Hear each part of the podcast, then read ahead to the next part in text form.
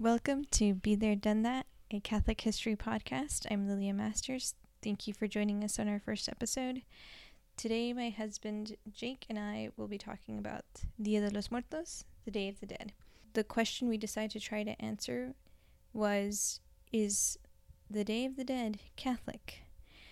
We are still working on audio, but please bear with us. Check our detailed show notes that outline the history behind our conversation, along with our sources. This includes children's books for any parents and teachers listening.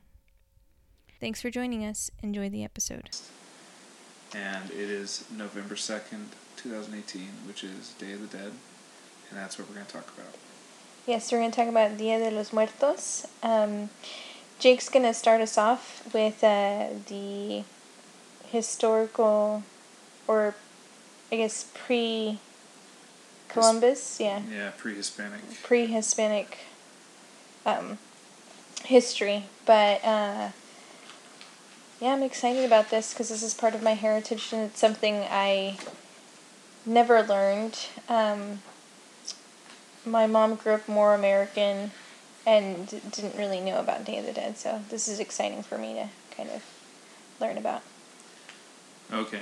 I didn't realize I was going to describe the pre-Hispanic heritage of this, but okay. I thought you... I'll do it. I know I'm better at pronouncing the Native American, the Aztec deities than you are. Yeah, unfortunately, I may have the background, but I don't know how to pronounce any of the Native names, and that's Jake's forte is Native history. Yeah, so. Hopefully that goes well. Mm-hmm. Okay, well, now that you build me up, I'm going to probably stumble over these names, but at least supposedly, if you don't know what Day of the Dead is, at least it's a holiday in Mexico that goes with All Souls Day for the rest of the Catholic world, but it's a really unique celebration, and it includes honoring your ancestors with some stuff that Lily will probably describe later, but... apparently it goes back thousands of years in Mexico and Central America, and at least at the time of the conquest by the Spaniards, they observed the Aztecs and the Indians who were living in Mexico at the time, because there were other non-Aztec Indians there, devoting really at least 2 whole months of the year to the worship and appeasement of their ancestors and their spirits. So they believed that there was a god of death named Mictlantecuhtli, and his consort, or his wife, Mictecacihuatl. See how I got those? Mictlantecuhtli and Mictecacihuatl. I think that's pretty close. It's probably better than you can do, really. Yes, better than I can do. But they believed that there were these rulers of the underworld, and they also had a whole kind of cosmology of the afterlife that is... Once you kind of hear it and start envisioning it, it does kind of sound a lot like... It reminded me of, like, Dante. No, I agree. I agree completely. I was thinking that, too, when he was talking about the... Or when they were talking about the different underworlds. Yeah. So there's, like... There's an underworld where certain types of people go to. There's other realms of kind of the heavens, not underworld, where people who die certain types of death go to. So I think it mentioned... The book that we read... mentioned that warriors go to one section of the afterlife, women who die in childbirth go to another, children go to someplace else, and people who die in other ways go to different places. And there's different, there's these underworld deities, there's also a whole pantheon of other deities and spirits. And... Do you want to start first, though, with the funny... way the funny way what? Quetzalcoatl, how he screwed us over. Yeah. Now, well, so the chapter we read in this book, which is called The Skeleton at the Feast, it describes how apparently the Aztec myth of how humans become mortal is based on this creator god that the Aztecs had, Quetzalcoatl, goes on a journey, and he's supposed to be carrying the bones of, I guess I understood it as the bones of the people from a previous age of creation, and he's supposed to take care of those but he drops them in the underworld and accidentally breaks them or something.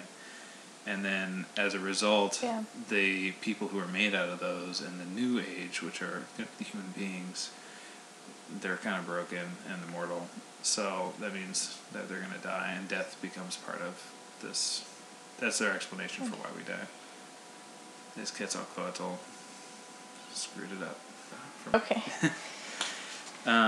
So you were going... So let's go back again to the beginning. So that's the mythology behind it. But basically they had two months of celebrations where they, or of maybe not even celebrations, of duties that they had to perform to recognize their ancestors. And I think there's 1 month devoted to like your adult ancestors, and there's 1 month. You're right that the months were different. That one was devoted to the adults, and then one was devoted to the children. Yeah, and these aren't 4-week months. They had. Their months went up into the teens, I think. They had like 16 or 18 or something months. I should know this. I'm flipping around the book to see. But they had this was not a 2-day feast. This was a 2-month series of devotions. And reading about this actually made me kind of think that... I mean, I know that when you read a book like this, they're very respectful towards the pagan past, and they make it seem like, you know, Native Americans never really let that religion go and everything. But whenever I read about paganism, whether it's Native American or, you know, pre-Christian European, it kind of seems like people really spent a lot of time trying to appease the gods and to appease the ancestors, and they had all kinds of stuff that they had to do all year long. Mm-hmm. And I wonder if, you know, even if they held on to a lot of the same folk beliefs after conversion, if they might have been kind of let off the hook. You know, kind of the way the Protestants were let off the hook for purgatory. And, yeah. Because then what happens is that at the time of the conquest, I think some... I can take over for the conquest part of it if you want. Well, one thing I will say is that apparently, you know, the Franciscans come, especially, and they start learning the Native American language, Nahuatl. And whenever they can, they try to align a Christian holiday with a Native American holiday to try to, you know, to use that as a building block to build up their converts' faith. And this is not the first time that, you know, Catholicism took that. Obviously, I mean, Saturnalia became Christmas. Well, at least Christmas was placed at that, was somewhat lined up with that point in order to make it convert that holiday or baptize that holiday, I think. Yes, because, I mean, most people know now that Christ was born more likely in August, so... I don't really Or the summer, right? I've heard that. I don't know what the reasoning is behind it, though. But another clear one is Halloween, which was... I had it written down what it was called. Alright, let's move on. No, Jacob is not prepared, and it hurts him. The problem is I have it right in front of me, and it's spelled Samhain, like as if it's Samhain, but I know that's not how it's pronounced. It's pronounced something super weird in Celtic, like Sin or Soin, or I don't remember. I'd have to look it up. Obviously, I'm not in touch with my Celtic roots at this point. Yes, but another thing that I think I wanted to bring up about the history pre-conquest was the fact that they celebrated, or they did this for the person who died for 4 years. Unlike, you know, it's ongoing for us as Christians now, which I thought was interesting. Did it say a reason why they only had to celebrate the person or do the devotions for them? I don't remember, to be honest. That's interesting, because that clearly did not carry over. It's been extended a lot. No, yeah, I agree. But I mean, that's like, I think it's significant because that's like a genuine, you know, that genuinely absorbs the Christian belief that the person does not die, you know, really, that they continue to live on. Mm-hmm. So, once the conquest does happen, there Cortez does ask for,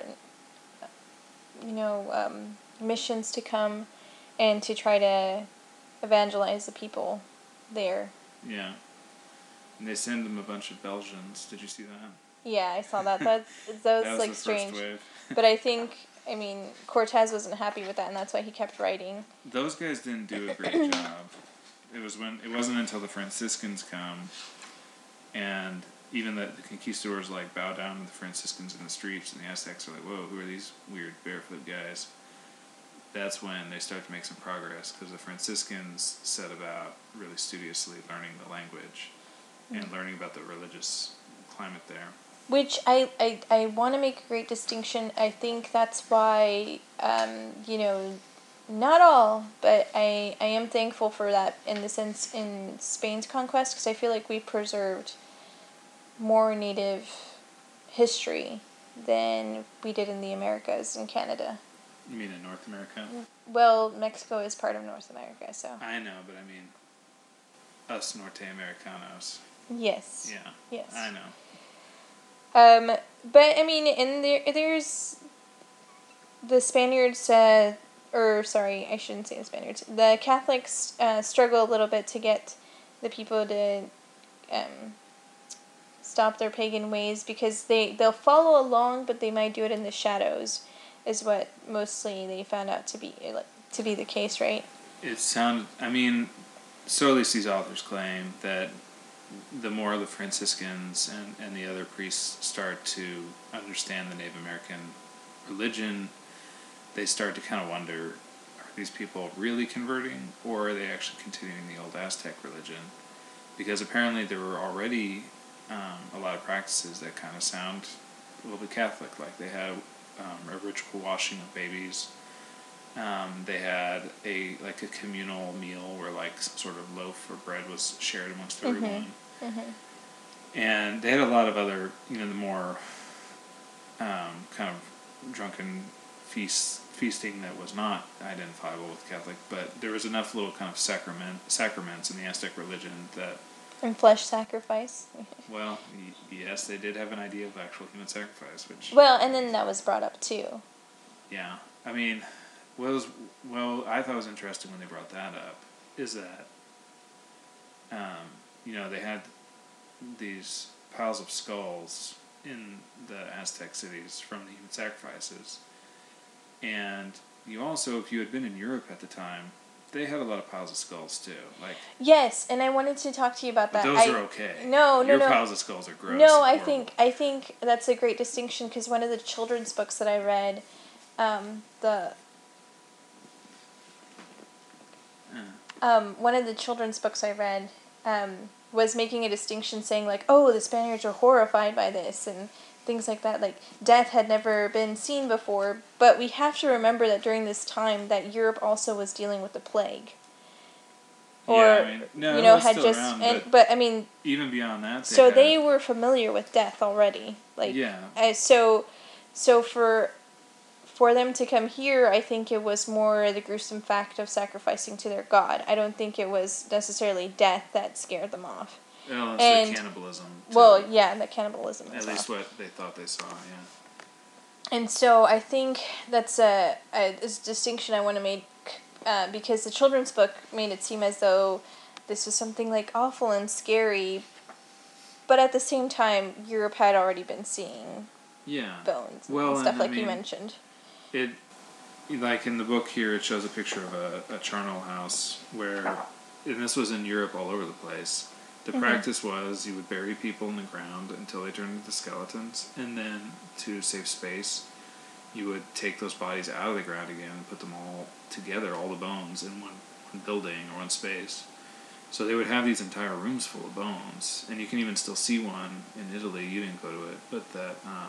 I think it's called Santa Maria della Vittoria. There's the basement is full of these ornately arranged bones, and that was what used to exist in different places in Europe. And you could even go, grab your relative's skull, which this is starting to sound kind of Native American and Day of the Dead-ish, and pray while you're holding this person's skull, and that used to be an accepted kind of Catholic devotion. That's why I'm saying I don't think... I don't think it... Yeah, and like, that's not the part that freaks them out, actually. Yeah, so I think that that's why it was... They had the opportunity to be able to...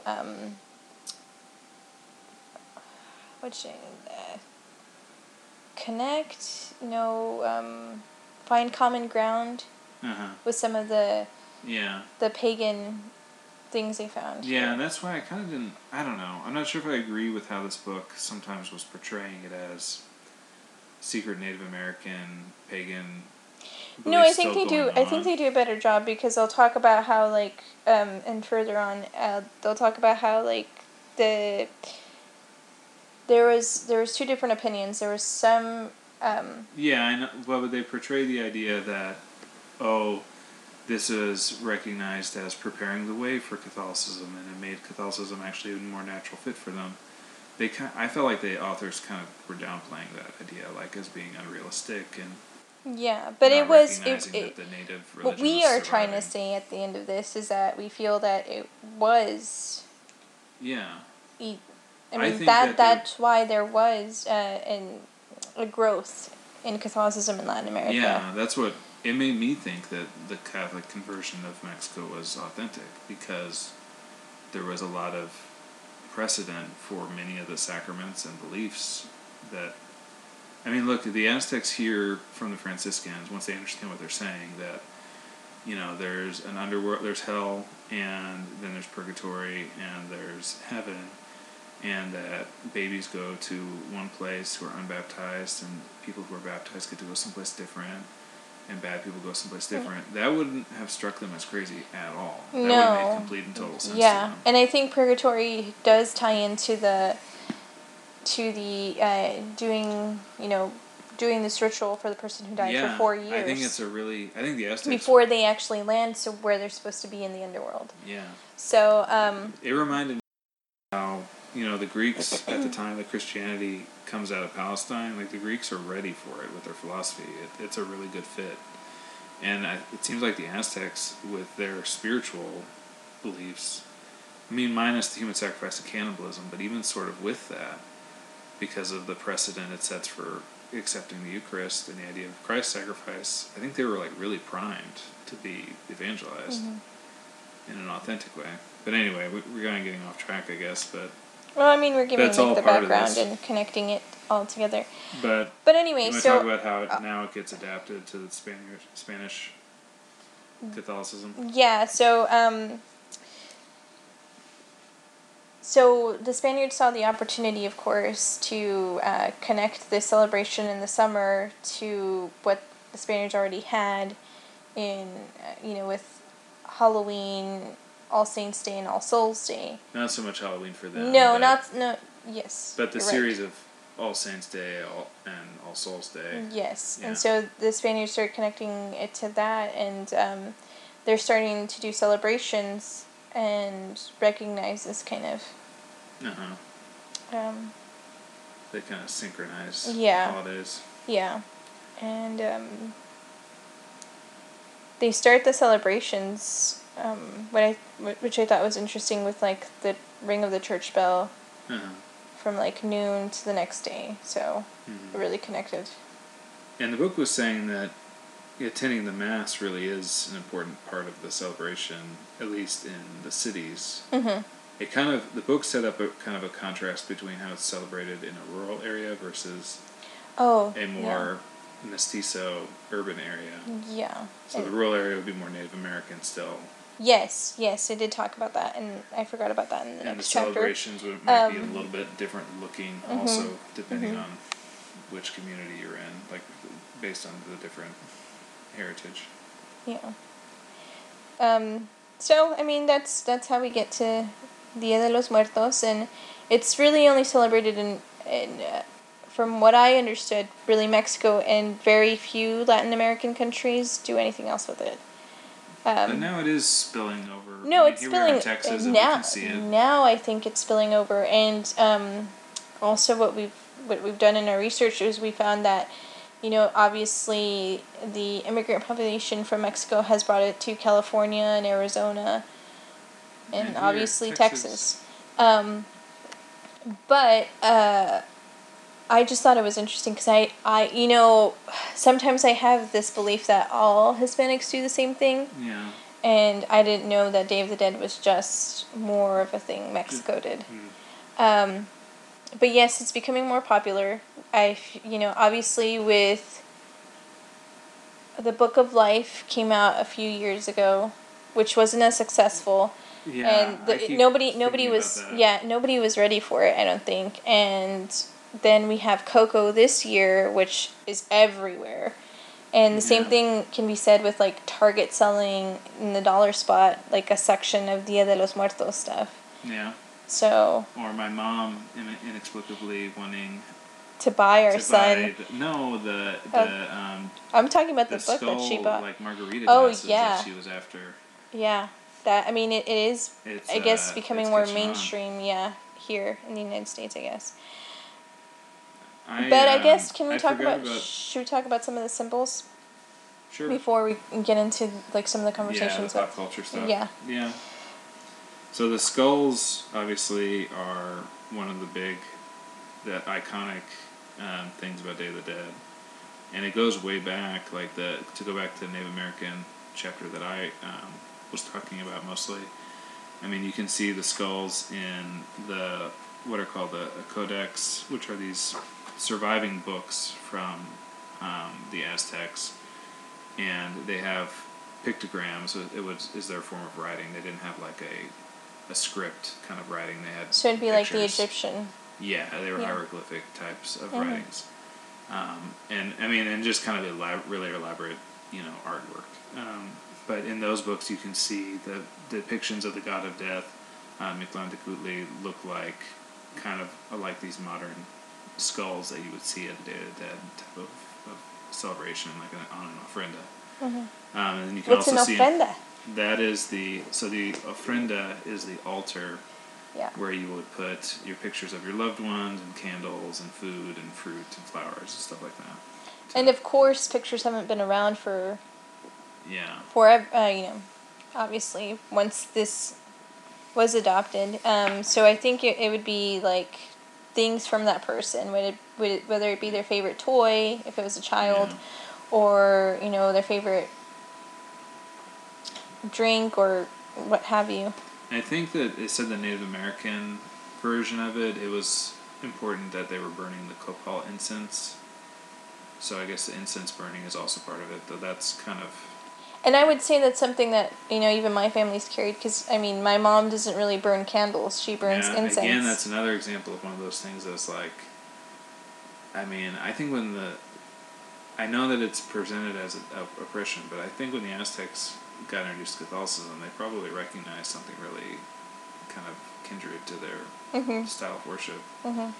But, there's, I mentioned the skull racks before, these piles of skulls that they would have in the cities of the Aztecs and the Mayans, and they would have also carvings of those, like simulating a skull rack on the side of a temple or a wall, and those also, the iconography of those skulls looks really similar now to what is used in the Day of the Dead.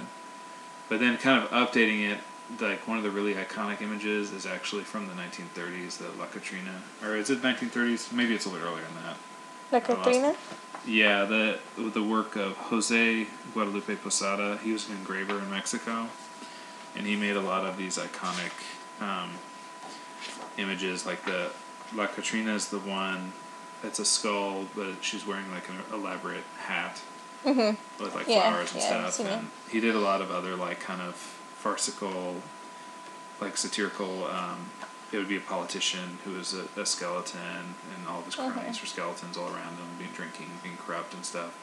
So he did this like really playful, cartoonish images of these skeletons that has an influence now in movies like Coco.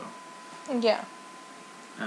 So it kind of updates the Native American and also Spanish images of death, like kind of the Grim Reaper.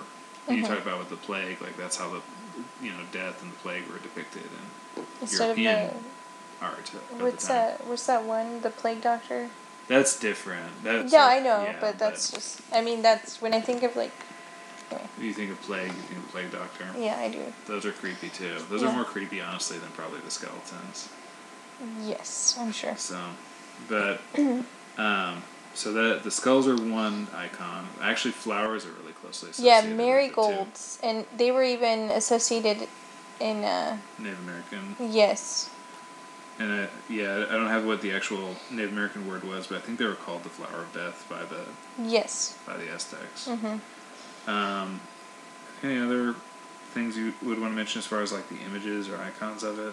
So flowers, skulls, the marigolds. Yeah, I mean, surprisingly, fruit is it's kind of the traditional food offering. Mm-hmm. And then the incense isn't really an image, but that's also one of the traditional Native American parts of it. Yeah. Yeah, I think that's... I mean, those are the main images I would want to talk about. Yeah, and then I think, one thing that I do want to bring up is that the altar would be at your house, and then there would be a marigold path leading from the cemetery. I forgot about one other thing. Okay. The Pan de Muerte. Oh, yeah, Pan de Muerte, yeah. So we went and got pan dulce today, and slightly in reference to that. And they did have an ofrenda there with, I guess, some of their ancestors, their relatives, pictures on it, and some pan dulce. I didn't see an actual pan de muerte at the bakery, though. Oh, it was there. Oh, it was? Yeah. It's, can you describe it? So pan de muerte... Pan dulce means sweet bread. So that's just everyday. You can get it everyday, like, kind of... from a bakery type of breakfast, pastries, bread. But Pan de Muerte is a special one for Day of the Dead. And anyway, what does it look like? I'm going to look it up really quick just to make sure that I'm describing it correctly. Oh, okay, yeah. So it has a cross, and I've seen several people actually have, like, Souls cookies that have a cross. Huh. So I've seen other people... other Catholic mom bloggers or whatever. Is the soul bread, though, the same thing? I thought that was actually a European... the soul cookies? Yeah. Yeah, I mean, I'm sure it's the same concept. Yeah, maybe you're right. I didn't see that connection in the book, but maybe you're right. And this is going to get to something that I want to talk about in a minute, which is... So, so some of them have crosses, and some of them have, like, a circle in the middle and lines. I don't know for sure. I mean, different parts of Mexico celebrate in different ways, and that's another thing that we saw in the books, the different celebrations in different areas. For example, I think those closer, obviously, to like Mexico City and the southern part of Mexico are always said to have had more native roots, and it's true that they do more things that are closer to the native culture than the northern part of Mexico. I mean, I could be completely wrong, but that's at least what it's been shown to me and read to me. Yeah. And what did you want to talk about? Well, so since you brought up the fact that, the soul cookies or soul bread, which is associated with the European celebration of, like, All Souls Day and All Saints Day, So every time I think that I've ever talked about Day of the Dead with somebody, there's this, like, insistence that it's not Halloween, though. It's not Halloween. And, I made a chart comparing this to Halloween. And it is kind of like Halloween. I mean, so they're slightly off. Halloween refers to the eve of All Hallows, which is... Hallows is the saints. Like, hallowed be thy name. So it's... old funky English. But are we going to really get into that right now? Yeah, okay. I want to. Okay, go ahead. But because I want to just show how closely related these two things are.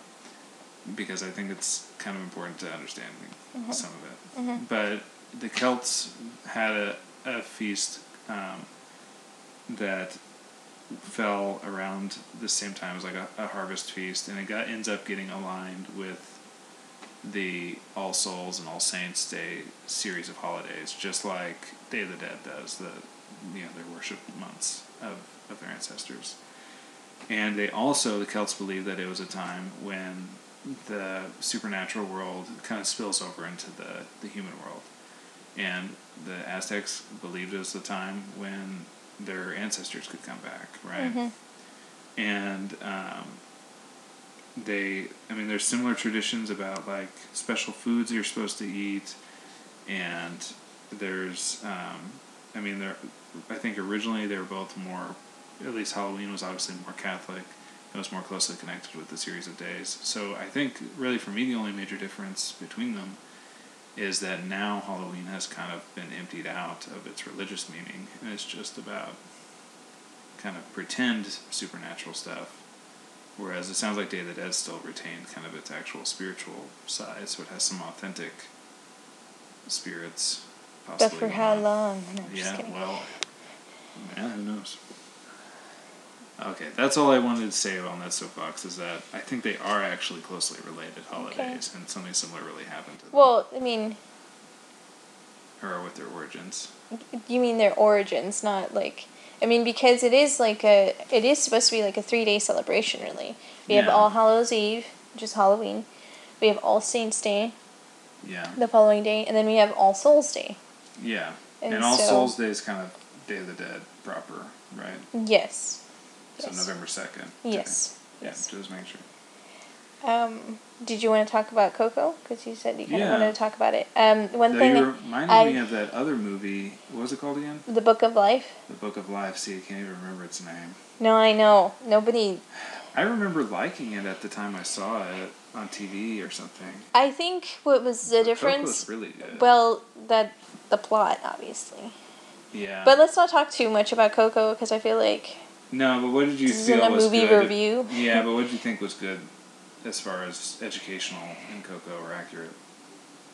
The accurate part of Coco? Well, I think the imagery, obviously, is very accurate. That was a really good the thing we didn't talk about was Alebrijes. Is that how you say it? I don't know. What are you referring to? Dante.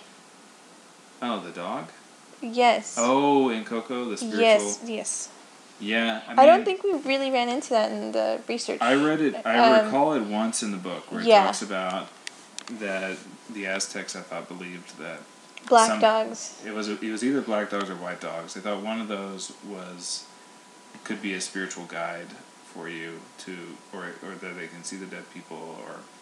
Something like that, and there's some, and it just noted kind of in passing, like this is a very brief sentence, said that belief still survives in some communities. Mm-hmm. And again, that kind of is like remarkable, but at the same time, like that's also kind of in my heritage of ghost stories. The animals are supposed to be sensitive to ghosts. Yeah.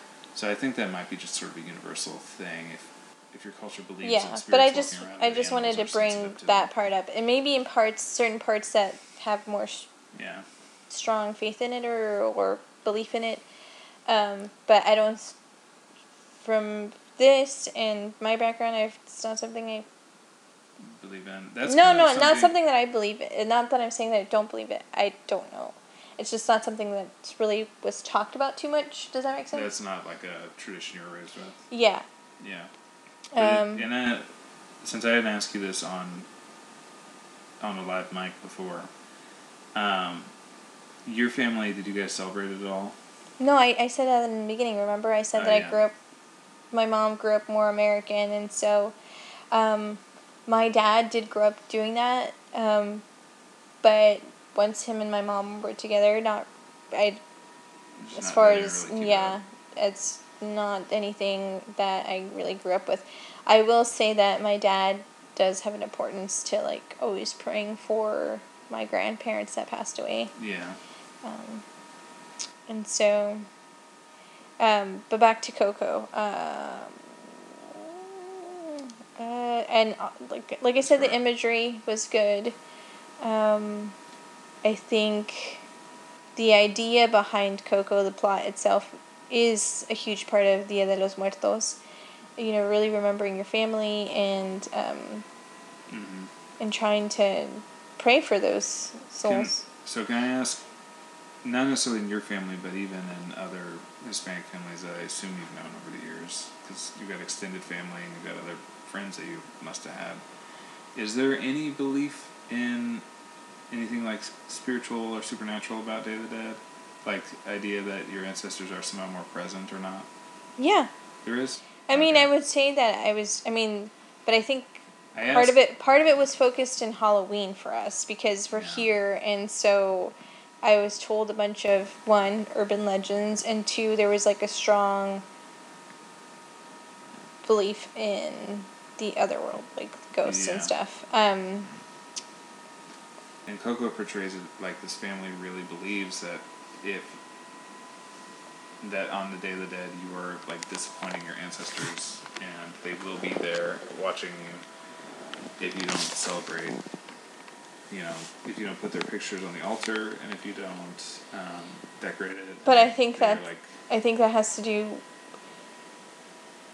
I think they portrayed it in this simple form, but I think there was more of a bigger picture of, like, disappointing my ancestors and my grandparents. Like, that was something I did grow up with. I mean, you know me, and that's part of my need to be perfect. Okay. But I was trying to get to, and again, because of coming as an outsider, I'd say that Halloween is really... There's none of that left. I mean, I don't think anybody really believes that the witches are out on Halloween the way, you know, someone might really think that, you know, the spirits of our family are really watching us more closely and with us more closely, you know, on a more religious holiday like Day of the Dead. But I think that's, well, I think you and I have grown in our Catholicism to actually believe that. Am I wrong in saying that we actually believe that our relatives are thinking of us? Yeah. And that's why ultimately kind of on the big core question of this podcast of like how Catholic is this holiday, I came away thinking that it is pretty Catholic. It is really Catholic, yeah. It's a way of like practicing love towards, you know, your family who are still alive in heaven or with Jesus. And I didn't find it to be, you know, non-Christian or anything really. Even the idea of leaving food out, I just feel like that's like lighting a candle for someone. Like, it's an act of charity. So I liked that. Yeah, and just remembering. Yeah. Because we even talked about your grandmother when we were watching Coco. Yeah. And that's something that we did today with our son, even though he's watched it before we wanted to... Watch it today. Yeah. And what Lily was referencing is that my grandma, or my dad's mother, lived to be 94, and she really was, like, wheelchair-bound and kind of losing her memory. Like Coco. Losing her senses a little bit. Yeah. Like Coco in the movie. And she was, like, the survivor of kind of... She was, like, the last of her generation, really, in our family. She was born in 1916, so she was, like, a throwback to a different era. Honestly, the movie made me think of her a little bit. Mm-hmm. But, I mean, I you know, and in doing our research, I think I grew strong enough to want us to do more for Dia de los Muertos, because I feel like... You know, it wasn't something necessarily that I practiced growing up, but I just, as you said and as we concluded, we feel like this is a really good Catholic holiday that we should really at least teach. It's kind of observed, but maybe not. I don't want to... What I would hate to do is kind of be like a real tourist about it. And like no, and I agree, and that's exactly... Yeah, and I think... That's like a tradition we had. But. And I think that's why, you know, and I think moving forward, what we talked about traditionally doing maybe is praying for our loved ones. Yeah, and it made me think maybe we should kind of break out the pictures of the old grandparents and stuff just so that. And we talked about your grandma Jane. Yeah. To Ignacio as well. Yeah, our son Ignacio. I don't know what it was at school. He was starting to get scared of skeletons and the idea of the Day of the Dead. He was telling us he was scared of it and didn't want to do it. And What I tried to do is I got down the picture of my grandparents and I showed it to my grandmother and told them, look, my grandma is dead. You don't need to be afraid of her. And I think that helped, but this is a different grandma than the one I just mentioned. But yeah, that's one of the things I kind of have admired in studying Native American culture in my history studies throughout the years is that their attitude towards death and their ancestors, I think, is kind of more healthy than our our attitude of thinking it's all really icky and needs to be avoided and not spoken of. Or scary. And yeah, shit. I mean, that's what a dead person is scary to us. Like, we don't want to be in a room with one. Yeah. And there were Native Americans that the Jesuits met in Canada who would go and exhume the bodies from the burial grounds. You're going off in a whole different direction. I think that it's kind of related. I think it's part of the same culture as... All right. I think my tangents are worthwhile. I know you do. But we just go over time, I feel like. Cause, yeah, whose timing is? I am. Okay. Anyway. So... Down below on our sources, we'll put the books that we read along with the children's books. Is there anything else that you want to say about Dia de los Muertos? No, I thought the Skeleton at the Feast book that we mainly relied on lived up to the hype because it was recommended by a few different articles. But I also liked your idea of looking at the children's books first because that kind of gave me the basics. Mm-hmm. The children's books really give you everything you need to know, and then you can read a book like Skeleton of the Feast and get all the detailed historical stuff. Mhm. Mhm. Do you think we should pray for our loved ones right now? Sure, if you can do it in a way that's authentic and honors them and doesn't disgrace our ancestors. That's hurtful. Okay. In the name of the Father, Son, and Holy Spirit. Amen. We pray for my grandma, Juana, and my grandfather, Gabriel. My grandfather, Gilbert, and my grandmothers, Beulah and Jane. Amen. Amen. Our Father, who art in heaven, hallowed be thy name. Thy kingdom come, thy will be done on earth as it is in heaven. Give us this day our daily bread and forgive us our trespasses, as we forgive those who trespass against us. Lead us not into temptation, but deliver us from evil. Amen. Father, Son, Holy Spirit. Amen. So that was our conversation of Dia de los Muertos. Please be on the lookout for our next episode. We want to thank everyone who has encouraged us to get this started and just to continue our love of history. Tag along with us as we get deeper into Catholic history. Say hi to your mother for me.